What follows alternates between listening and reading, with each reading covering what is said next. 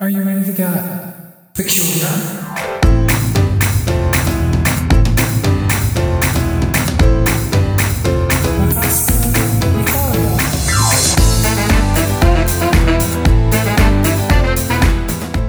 Yakuza Nakamadoma, this is Sokashina Podcast Anime with Friends. I'm Sabrina Ray, and with me is Dawn.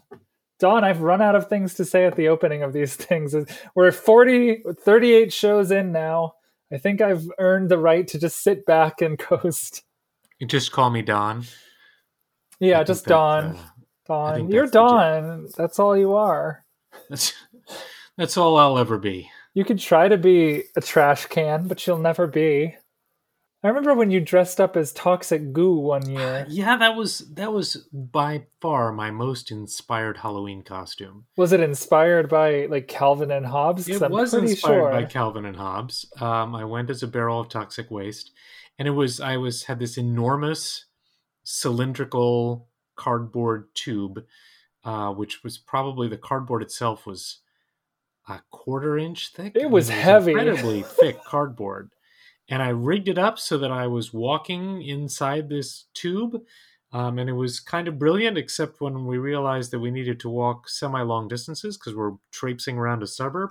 It was brutal to wander around in. Oh yeah. I, I don't know if you took it off or if you just just shouldered it and just fought through the pain, but I think I thought fought through the pain. There wasn't a lot of like there wasn't much costume after you got out, but I painted it so it looked like a barrel of toxic waste and was spilling over, and it said toxic waste on it. We kept it for years, and we used to put like a stool in the middle of it and put it out for kids to take candy from if they would ever make the trek up our extremely long driveway, which very few would. yeah, there was a lot of uh, bodies. There's a lot of little mounds on the hill up your driveway. If any fans of the show are listening, we've talked about Don's driveway. It's I'm- epically long. I'm sorry. What what are- what is these little mounds that you're referring to? Oh, they're just the, the the kids who were lost along the way. Is that what they were? Because that was not apparent from your discussion of mounds. These little tiny, you know, mounds in the shape of children. All right, we're moving on. We're moving on. I was shocked because you did not tell me that you've been watching The Leftovers, and I have. I've been howling been. at the moon I, on Twitter to try to get people to watch it because everybody canceled Joss Whedon, so nobody really wanted to like talk about it, even though it's got like the best ratings for a show on HBO Max. Like it's it's right, come out we- the gate really strong. Can we establish right off the bat that in fact we're talking about um, the nevers, not the leftovers? Did I Uh, say the leftovers? You sure did. Oh my goodness. I'm getting old in my old age. So yes, um, we we in this household um, are watching the Nevers. Um, we are also watching um, Mare of East uh, Eastwood East Easttown, maybe? Easttown. Yeah, that's uh, also that very one, good. But, um, backing up to um, the Nevers. Uh, Nevers don't want I- your sloppy seconds. I no, I'm curious. Uh, so we Well, you're making it sound bit- great. You're making it sound so good. Well, we don't need to get into the plot line here. I'm sorry. You know, you. I'll, you I'll just give them the podcast. elevator pitch. I'll give them the elevator pitch. Yeah, it's I, basically well, I want you to. Ahead, it's go ahead. basically um, sort of like Miss Peregrine's Home for Peculiar Children. It's got that kind of old timey Victorian aesthetic, the steampunk thing a little bit. There's a there's a girl named Penance. There's like two main characters basically. There's Penance Adair and uh, Amalia True, which are just great names. And um, Penance is sort of like the god loving, like uh, sweet is she Irish or Scottish? I can't remember. She's definitely one of the one of those Welsh, English speaking accent accented yeah, uh, speakers. but she, you know, she she dresses sort of more like a peasant, like an Irish peasant, than she does any kind of like fancy to do. And uh, she is uneducated, but when she gets these magic powers, these X Men like powers from this meteor or whatever it is, um, as many people do, maybe she became touched, and she can uh, she can talk to electricity, she can see it, she can control it, she makes all of these sort of steampunky gizmos. then there's Amalia, and she can see little glimpses of the future, and they're dealing with like they're dealing with like being a woman in those times because they've got this like halfway home for like Uh, abused specials? Because there's no just have to guys say- in the halfway home. No, there aren't. Uh, yeah, not in the halfway home. Although there are. There are specials present. touched who are the guys, but it, Yes. it basically is like Victorian X Men. But I would also say that um, There's even a Hellfire Club, basically. I do feel like there's a bit of the like it's not representative being a woman in Victoria times because there's plenty of situations in which women would have been barred from entering certain buildings. Oh, I get it. I get it. I'm just saying that, like, Yeah. definitely being a woman butts up against.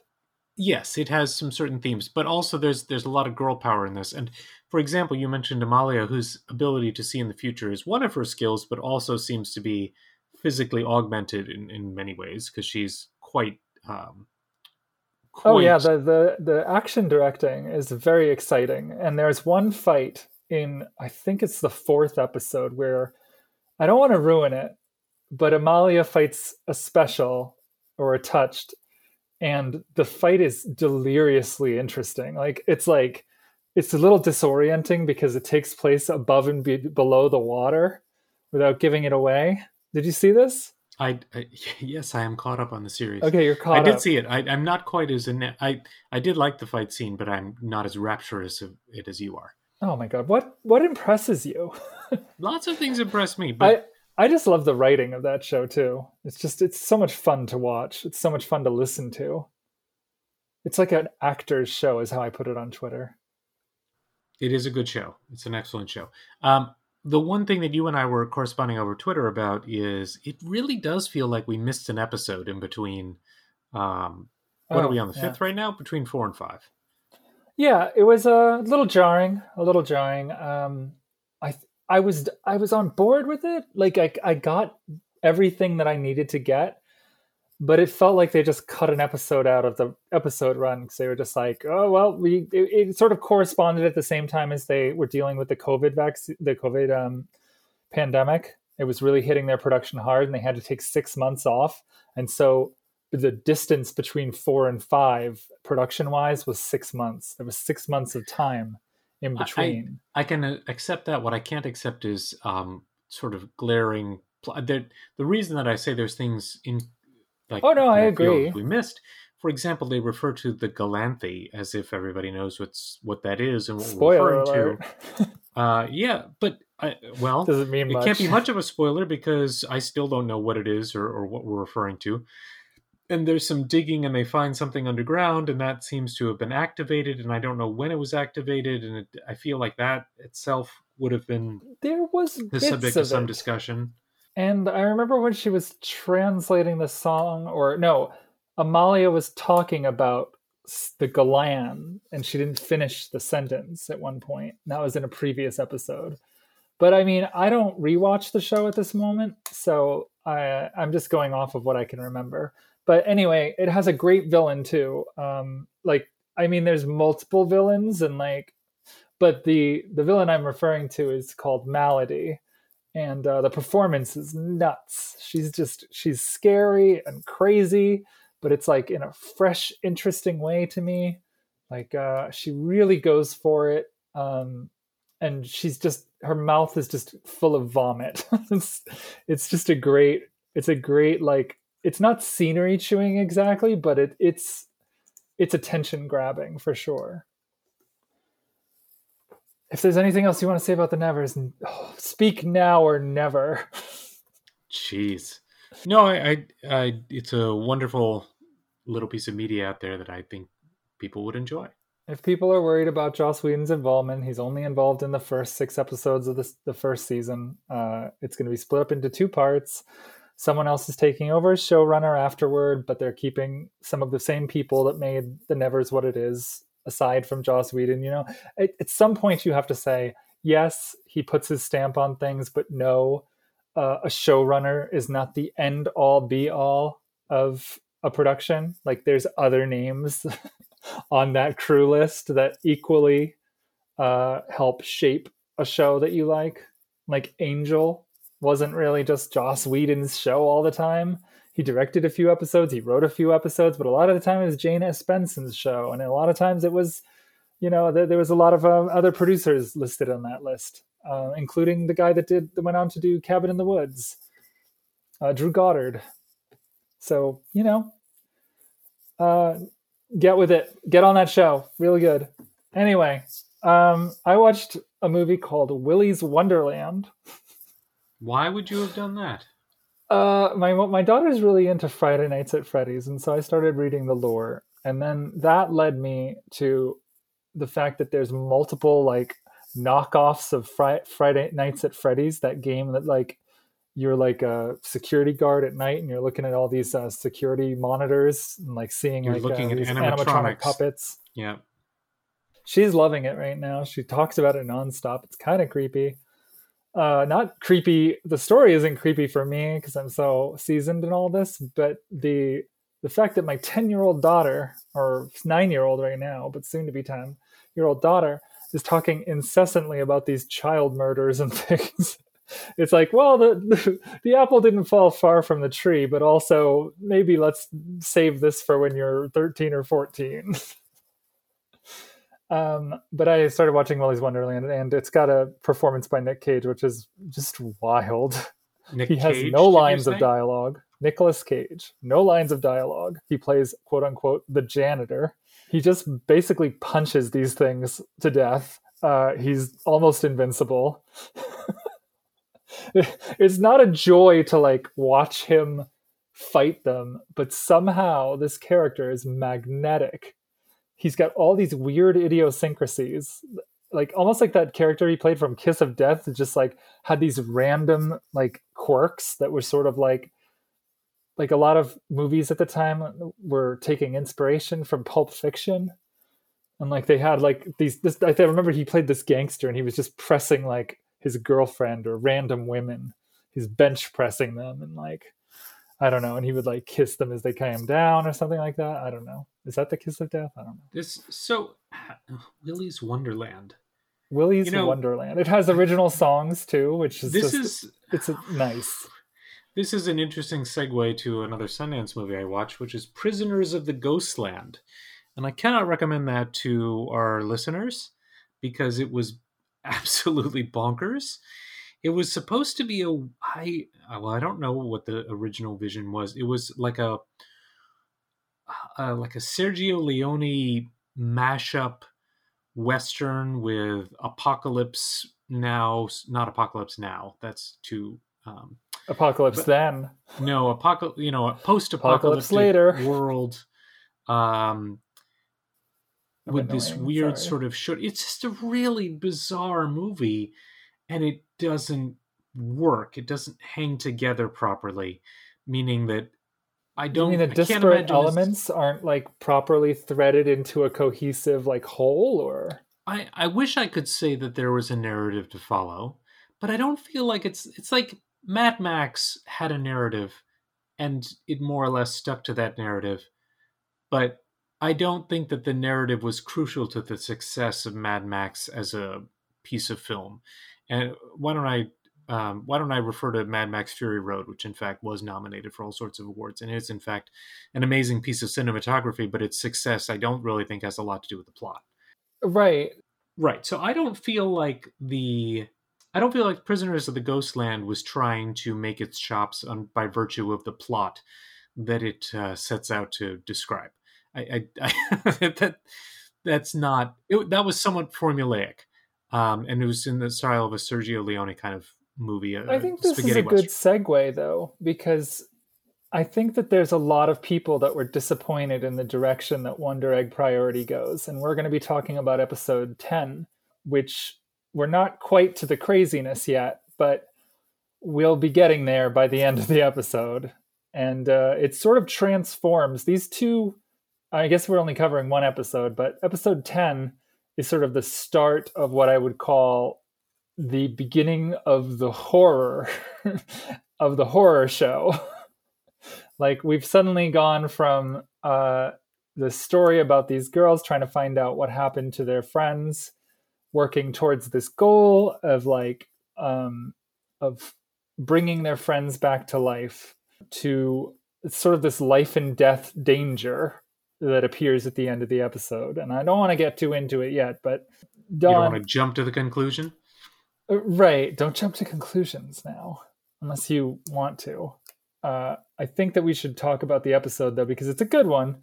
Uh, we've been we we got a little bit of Momoe and and her deal previously, but now we're getting a lot more of her. Don, what did you think about this episode?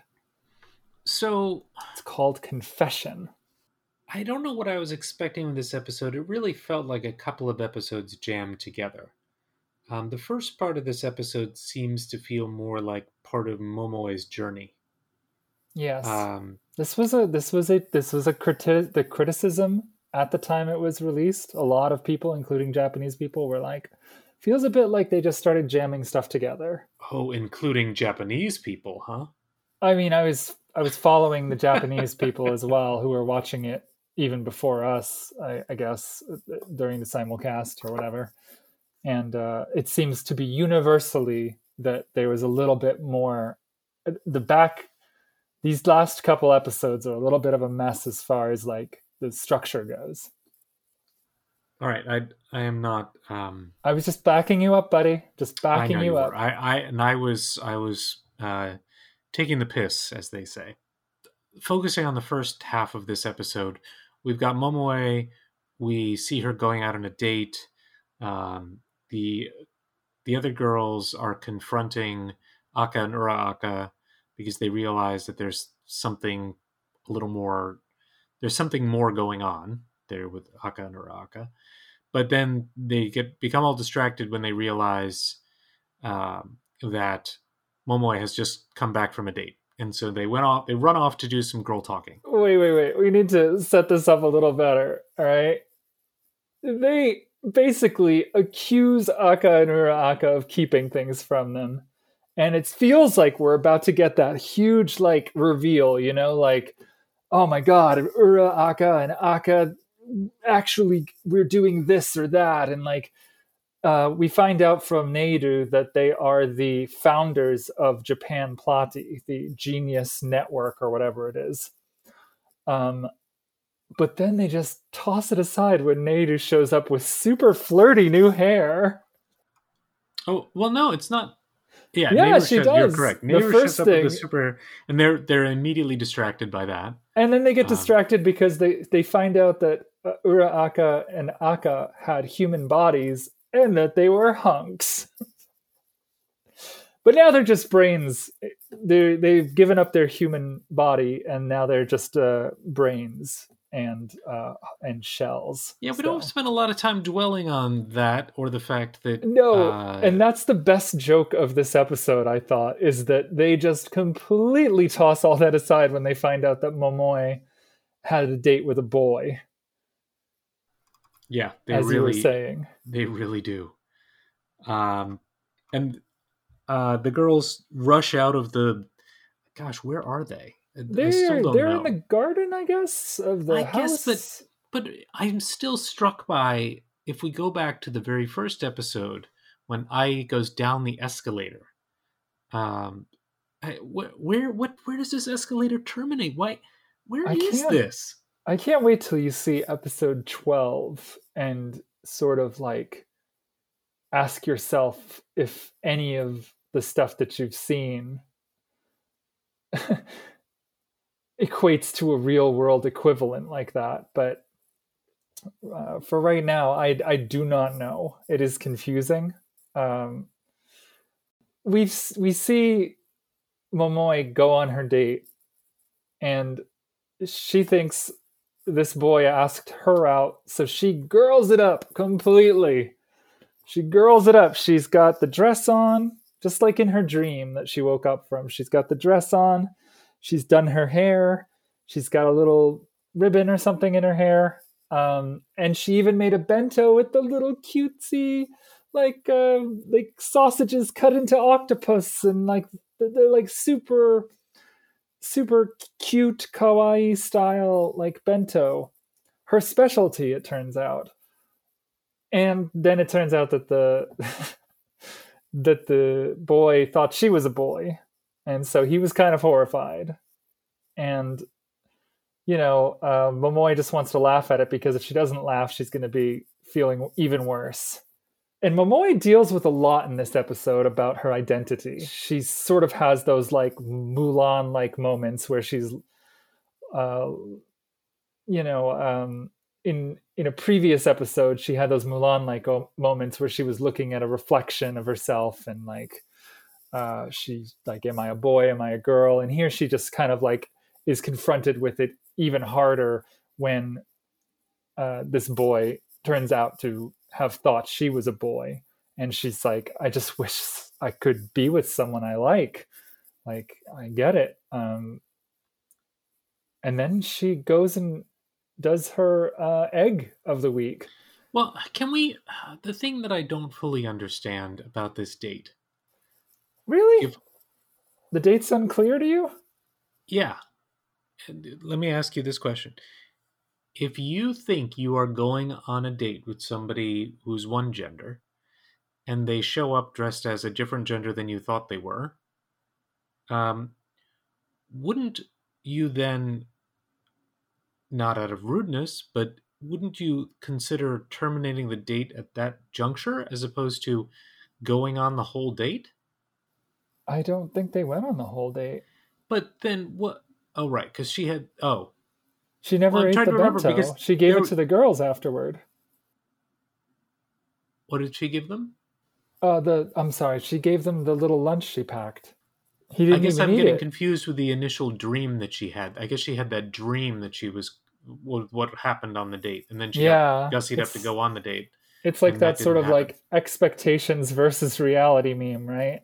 Yes. She expected this beautiful, flirty, fun date, and what she got was a cosmic joke of a sort. So is that clear now? Yeah, sorry. I, I was just I was conflating in my mind her dream of her date with her actual date. Yeah, that's I could see how that could happen, definitely. Um so we get to meet an interesting character. The new egg girl is um is a trans man. He uh, it, it, it's hard to say what the pronouns are because in Japanese, kaoru, kaoru is referred to as kaoru kun often, which kun is sort of like what you add to a boy's name. And kaoru sounds more like a boy's name, but it could be a girl's name, if that makes sense. But I'm going to use he because I'm going to respect the fact that Kaoru told us that he is a boy on the inside. And I'm I'm going to call that a trans I'm going to call that transgender and I think I'm going to call it a trans man. Do you have any particular way you feel about this? No, that that seems to make sense. That that's how I understand it. Kaoru is wearing the tr- like this is a very on the nose sort of thing, but I think given how actual discussion and actual actual treatment of transgender people in Japanese media is probably not that far along yet. Like, of course, there are lots of characters who cross dress, who um, some of which um, it's sort of left vague whether they are quote unquote transgender, whether they are transitioning. Um, sometimes it's it's treated as a matter of fact sort of thing, but I don't feel like they've really looked at like the phenomenon of people coming out as transgender and sort of that thing. And I think that this episode does about as good a job as I expected in um, in in addressing that a little bit. So Kaoru has a really tragic backstory, and it's really, really hard to get into. But Kaoru sees himself as a boy. He's he is a boy, and yet he has the physi- physiological body of a girl.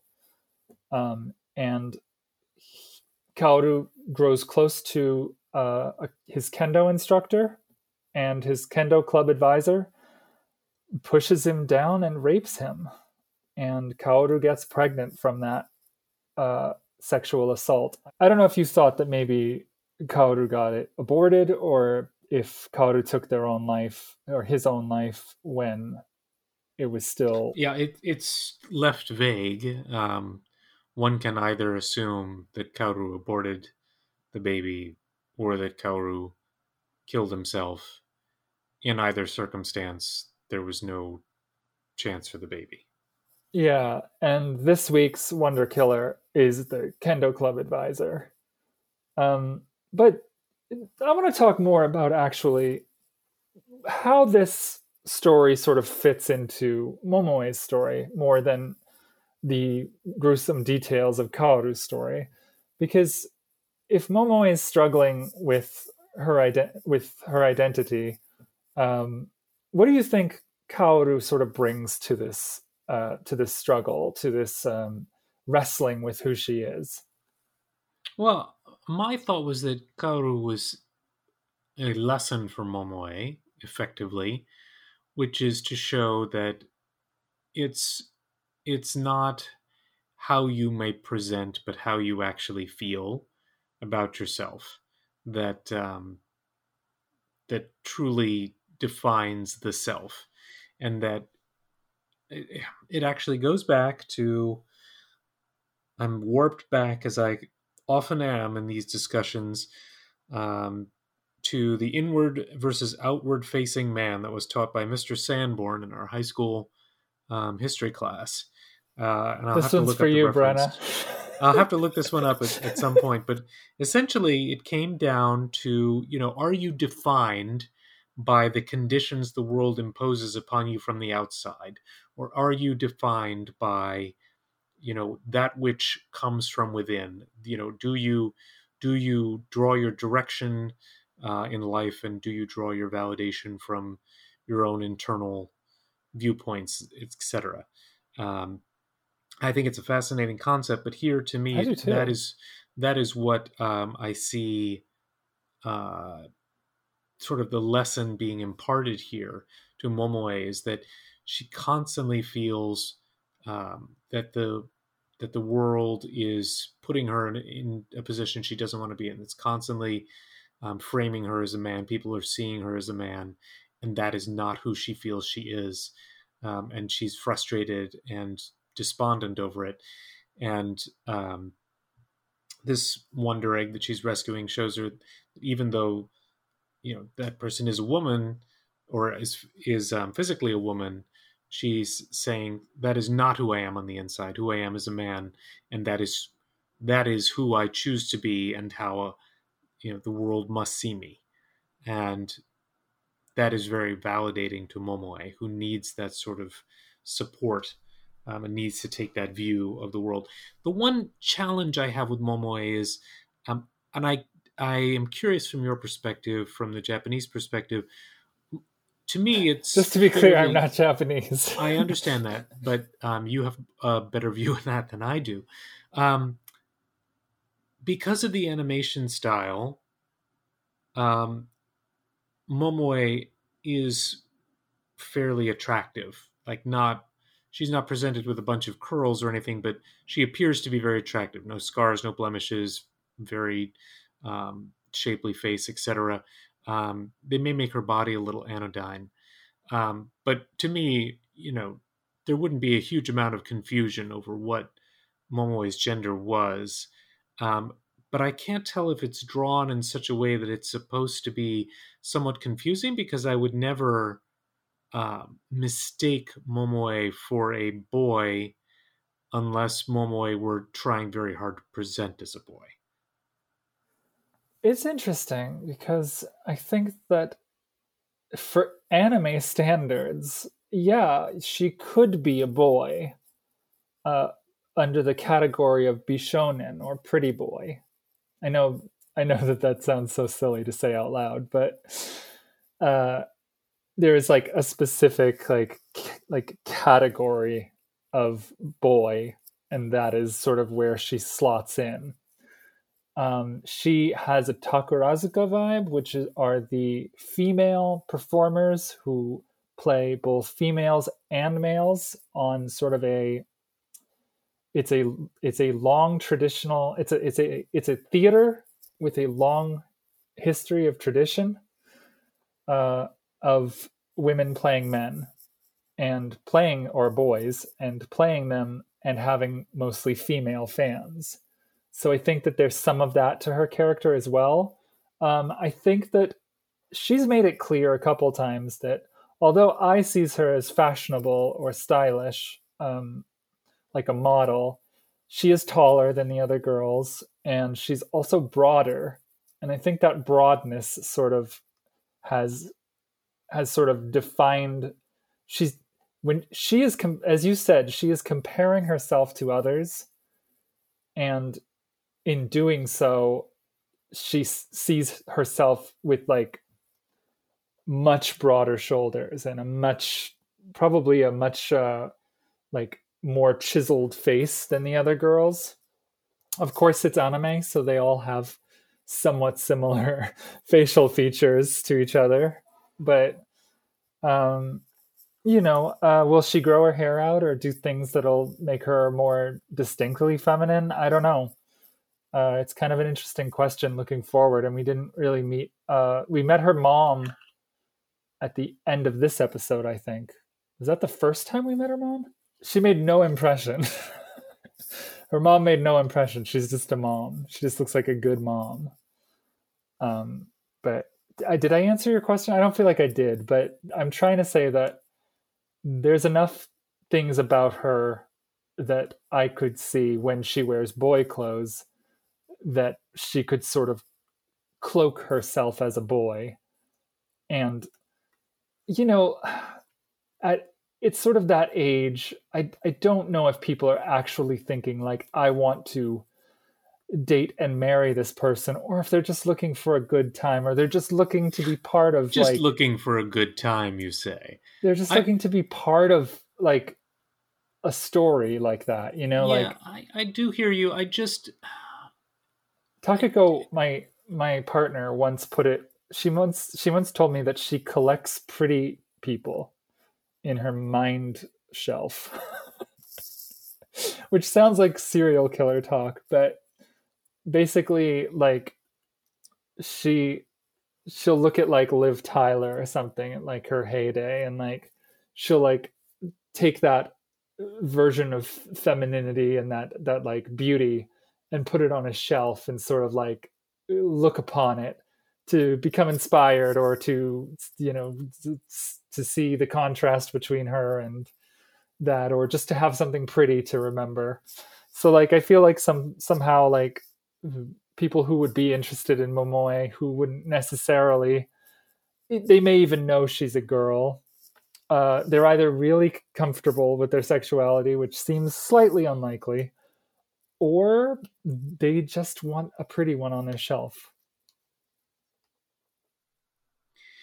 I, I suppose I just found it a bit incongruous that Momoe was constantly being mistaken for a boy, or girls were falling in love with her um, as if she was a boy, and it just I I have trouble seeing it. But again, we are talking about the limitations of anime, and I'll have to suspend my disbelief. Well, one thing I really liked, and I wanted to get your thoughts on this as well, is that when she's fighting as as Momotaro, um, and kind of hiding behind a boy disguise, she gets her ass kicked, and she when she self when self actualizes, I guess when she when she comes to terms with being a woman as the woman sh- that she is and not like someone else's idea of femininity she declares herself a woman and suddenly she's got this surge of power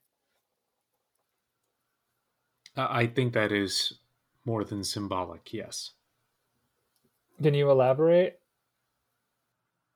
Well, I think the show is trying to say um, by becoming confident in herself that gains her um, power and abilities. i i care less and less about the wonder killers as the episodes go on this one's kind of like gross looking it looks like it has balls on its head almost like uh, bram Oh. stoker's dracula I wasn't. Um, I wasn't quite sure. Um, the fencing coach, the weird, like the sword was weird and like kind of elongated heart shaped, and then there was the heart shaped cage, I guess you would call it, where um I think that was a the- Nirvana song. yeah, that was on the head was the carapace. I don't I don't know what to describe of it. And that's what Momoe had to pierce in order to maybe you can take a step. She had to pierce well, into the inner the consciousness of um, the villain to fully actualize herself and rescue um, the well, she uh, cut off the nose on his face to begin with, and that felt very much like a castration to me. yeah but didn't it like come back or he's It may have, but that- that moment felt- generally unfazed by this what for me would be a battle ending a battle ending experience like uh, time out i lost my nose i think i think that's it you've won Speaking of the well, if, if it was your dick, I think it'd be even worse. No, i mean i guess like there which would you rather question. lose, your nose or your dick? I guess in the long run, I'd be better off without a dick than a nose. Um, because people are going to be looking at your face for the rest of your life, but you probably have your pants on the older you get, uh, the longer you live. That's true.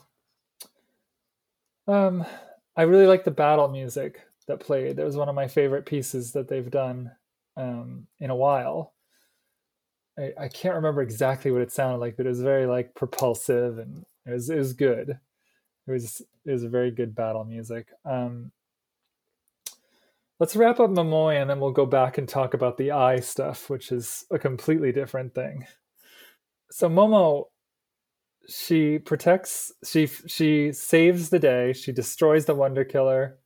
She has basically graduated she has she has psychologically graduated as well as finishing um finishing the wonder eggs. And we find out what that looks like finally do you want to talk a little bit about like the last scene between momo and uh i mean there was like that i'm, I'm just going to go back for a sec there was that adorable moment when uh Kaoru says like I'm making a res- he makes a reservation to be her boyfriend in a future timeline or In another life. yes. and uh and he kisses her and then she looks at her uh she looks at her turtle was it her turtle no no she has No, the she has the alligator. Oh, she has the alligator, right? Panic. Momoe has the alligator panic, and she looks at panic, and she's like, "Shh," and she just turns like the most adorable bright red. Uh, that might be my favorite Momoe moment in the series. Uh, just really, really a cute, silly, honest moment. Um, and then things get super weird. They- well, yeah. So first, what happens is I believe that Momoe is approaching the statue of the person she's trying to rescue. But it's covered in a shower curtain that goes shower all the way around. One of those circular shower curtains. Um, that are And is there, only like, around in of- circuses, I think. yeah, is it like some sort of bird on top, or I don't know. I don't Um, know. and then there's a little like dun da da da or some other sort of music and the curtain falls and we don't see anything initially but then the camera swings around to momoe's point of view and we see Haruka. haruka and haruka starts reaching for momoe and rushes to embrace her and then passes through her as and turns to mist and and and haruka vanishes Yep. Which And is very weird. It, it's what's also unclear is this is supposed to happen in a dream state, and we were supposed to be rescuing Haruka. So in principle, now Haruka should be alive somewhere, right? That's what I was thinking. I to you. I'm Yes. just going to talk about what happens in this episode without referencing later episodes. But Well, I mean, I don't know, but I can tell you, at least in this episode, there is no clarity there. no, it. Uh, my assumption at this time was that that um, the girl who was Haruka, she woke up. So she woke up into a real body in the real world somehow. Uh, but that would mean that the Accas would had to have, have prepared it like they are because they're mannequins. I don't know. Doesn't make a lot of sense to me. And then things go grim dark, and I wasn't expecting this when I first watched it, and I I warned you, but uh, Momoe gets obsessed with this. Like she starts looking at this drip on the ceiling, and uh, and it seems like things are going like something something bad is going to happen. That's the feeling that I got watching this.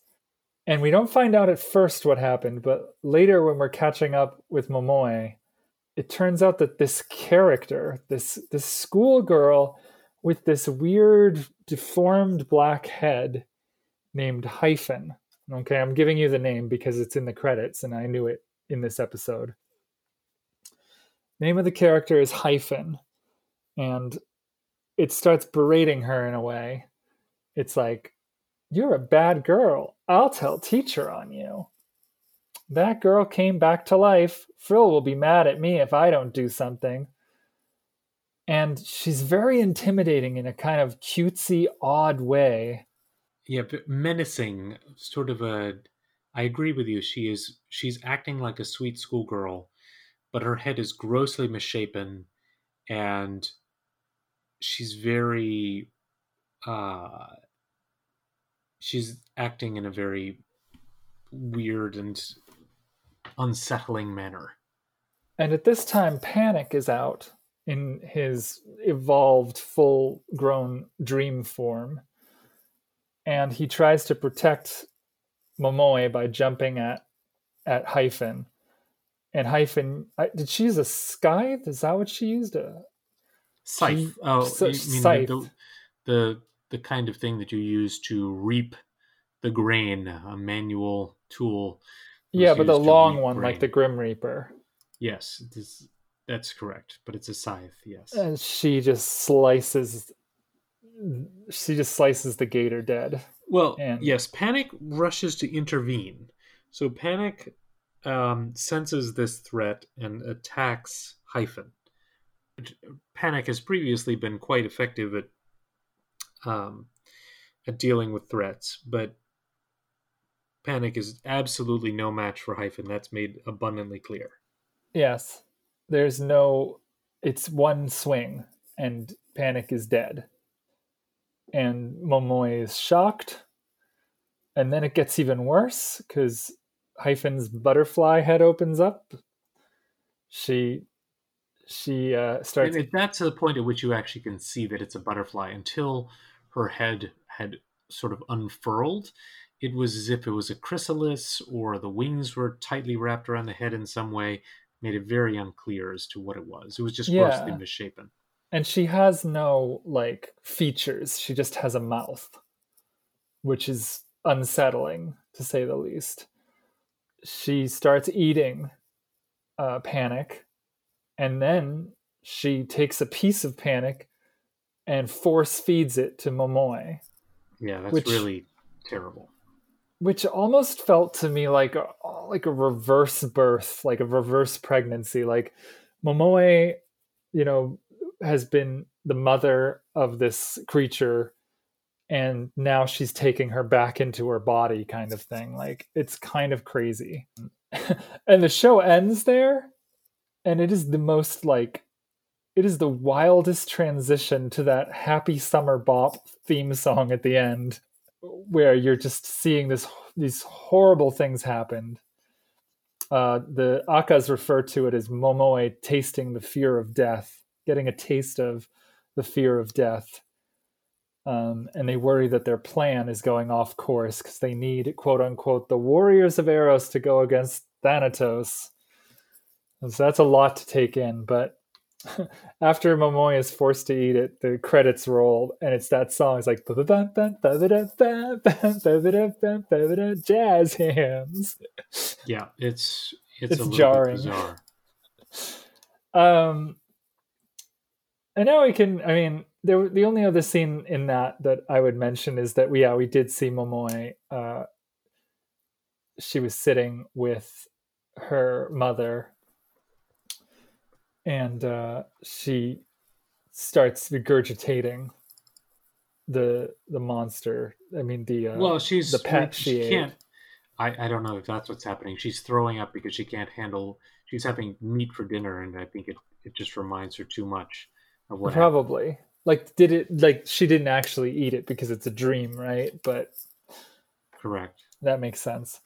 Okay, so this episode is not just about Momoe, it is also about Ai. And again, it feels like this episode is constantly like, oh my gosh, it's happening. And then it totally goes in a different direction than you're suspecting. Although we did guess that maybe Mr. Sawaki was not the villain that we thought he was. It's honestly, it's still. I still don't fully get it. All right, so Ai goes to talk to Mr. Sawaki, um, and he she finally asks the question. Um, well, no, I guess at first he he says he's leaving school to be an artist, and Ai says, "Don't you mean you're running away?"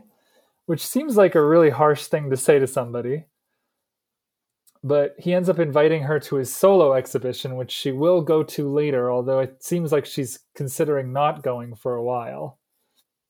And she also flat out asks him about Koito. And the answer is interesting because it's not what you think. Not only well, I should I should go back before I say that. He tells her that at this exhibition there is a painting that she needs to see in the back that he thinks has will have significant special meaning for her. Uh, and we and I both assume that it's the picture of Koito that he was painting. It turns out not to be. When Ai eventually goes to see him, it's a picture of Ai as a grown up, which he says reminds him of her mother. And I felt like this moment was supposed to be genuinely touching. That he knows and admit and it recognizes that she that he is her first love. But he's also creating a boundary there and saying, I I see I'm the I see the I'm great definitely not interested in are, kids, and I'm boning your way. mom. yeah, I'm I'm not interested in kids. I'm only interested in adults. Although it's still creepy. There's just no way to not get around it when you've like drawn. You've said, "I'm desperately in love with your mother." Here's a picture of you looking like your mother. It is. It is, and I, I did think maybe, just maybe, we haven't gotten the whole story yet. But then she goes and asks him about Koito. She flat out asks him, like, and we don't get the answer. Yep, we don't get the answer. He tells us nothing. He tells us nothing. Uh, I do want to mention though that like, I sent mixed messages to me because uh, she definitely dressed more adult-like, more mature when she went to see the art exhibit. She even changed the barrette in her hair. Uh, yes, uh, the I mean, when you start getting into the psychology of adolescents who are on the cusp of adulthood and what they do and trying to interpret it, or do they mean this in a? Are they trying to send signals? Are they trying like? A lot of times, I just it's a cigar is just a cigar. Like she's dressing up to go to an art exhibit. Um, that seems like the polite thing to do. She also things- won't tell her mom what she's doing. Yeah, that's there is that. I'll give you that. But sh- but uh I guess this is meant to make us wonder like whether Ai has given her mother her blessing or not. Um whether she's willing to step aside and and let her mother have this guy who she's in love with. Um, but we don't get our answers, and that's going to be that's going to be That's the series. that's going to be the series for now.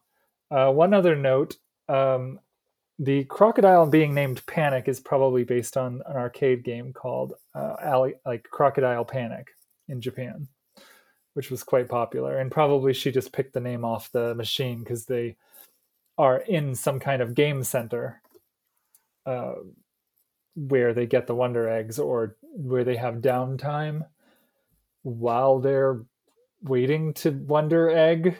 It's, I, is it in a dream or is it real? I still don't know. Anyway, yeah, I mean, I don't think Sawaki's that talented. Yeah, he gave he gave Ai the glow up, but well, you know, it, it wasn't that great a picture. No, I'm not sure he should have quit his day job to become a permanent artist. Honestly, Yeah, I don't see that being that panning out very well. I don't have much else to say about this one. I I think they handled the trans stuff well as a transgender person. I guess I'm supposed to be the authority on this stuff, but well, really you're not. much more than I am. But I would say if you're saying they handled it well, then that's probably fairly high praise because it's difficult to thread that needle. I would imagine. And I would say that they before this episode, they were really skating a dangerous line with Momoe where you know, from a trans perspective who people might have wanted that to be her character, you know, like when they presented her to us, we thought, oh, maybe this character is uh is going to be transgender. Like a lot of people thought that's where they were going with it. And obviously, they made it clear from the very beginning that that wasn't where they were going. But then it just seemed kind of whiny, like, oh no, lots of people love me.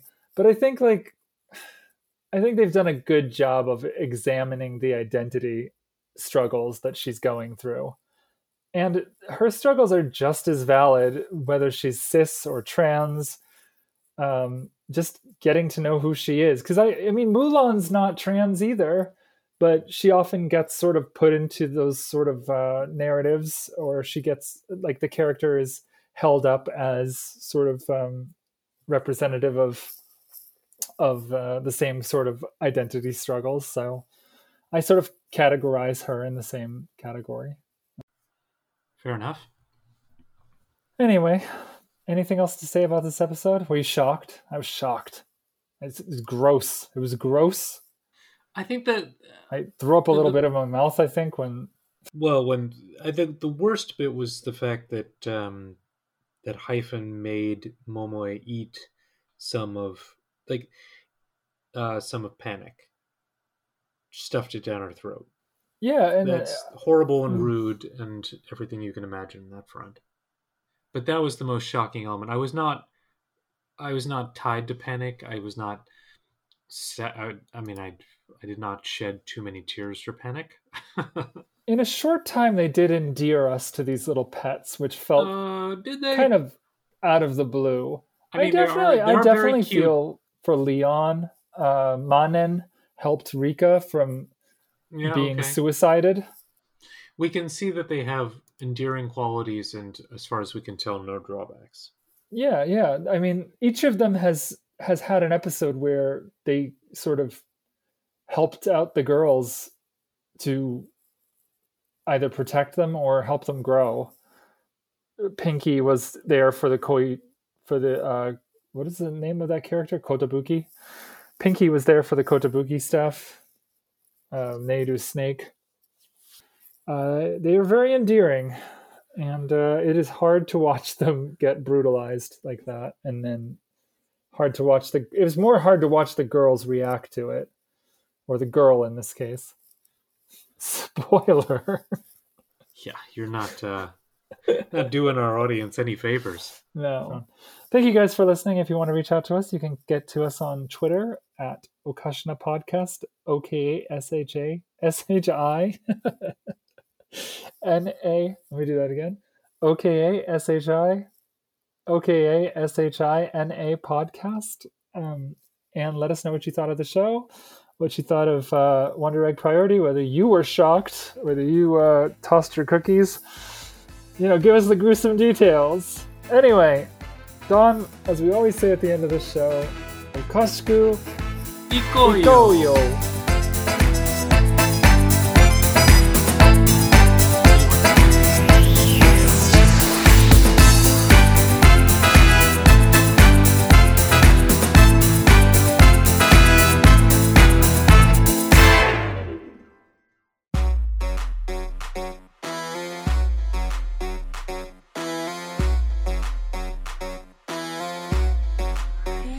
welcome to the best idea of a podcast of all time. This is Champs in the Making. where we have made a bracket of every Pokemon that has ever existed and are putting them up in battles head to head. one on ones to scientifically find out the best Pokemon. Every two weeks, we gather up an assortment of hosts from the Orange Groves. and cut a bloody path through the Pokedex. Come listen to me defend the rights of crustacean based Pokemon Olga is a perfect little baby, and I will not stand for anything else. Decidueye is the best fucking Pokemon because he looks like Robin Hood. Shout some about why your favorite Pokemon is the best. put them forward and insult Ambipom every two weeks, only on the Orange Groves. Uh, Puccina is the best, and my friends already knocked Mightyena out, which I'm sad about. So now we're truly just living on the edge. Hey Raven, What's up, Fantast? do you like anime? I sure do. Do you have a limited amount of time in your schedule due to demands of capitalism? Unfortunately, yes. Well, I have the show for you. It's called Weebkin Warriors. Oh, yeah. It's that podcast where you and I come together every Thursday and talk about anime that are 24 episodes or less. That's right and you can find us on the Orange Groves Podcast Network or your podcatcher of choice. Have, Have a, a, good, good weekend. weekend.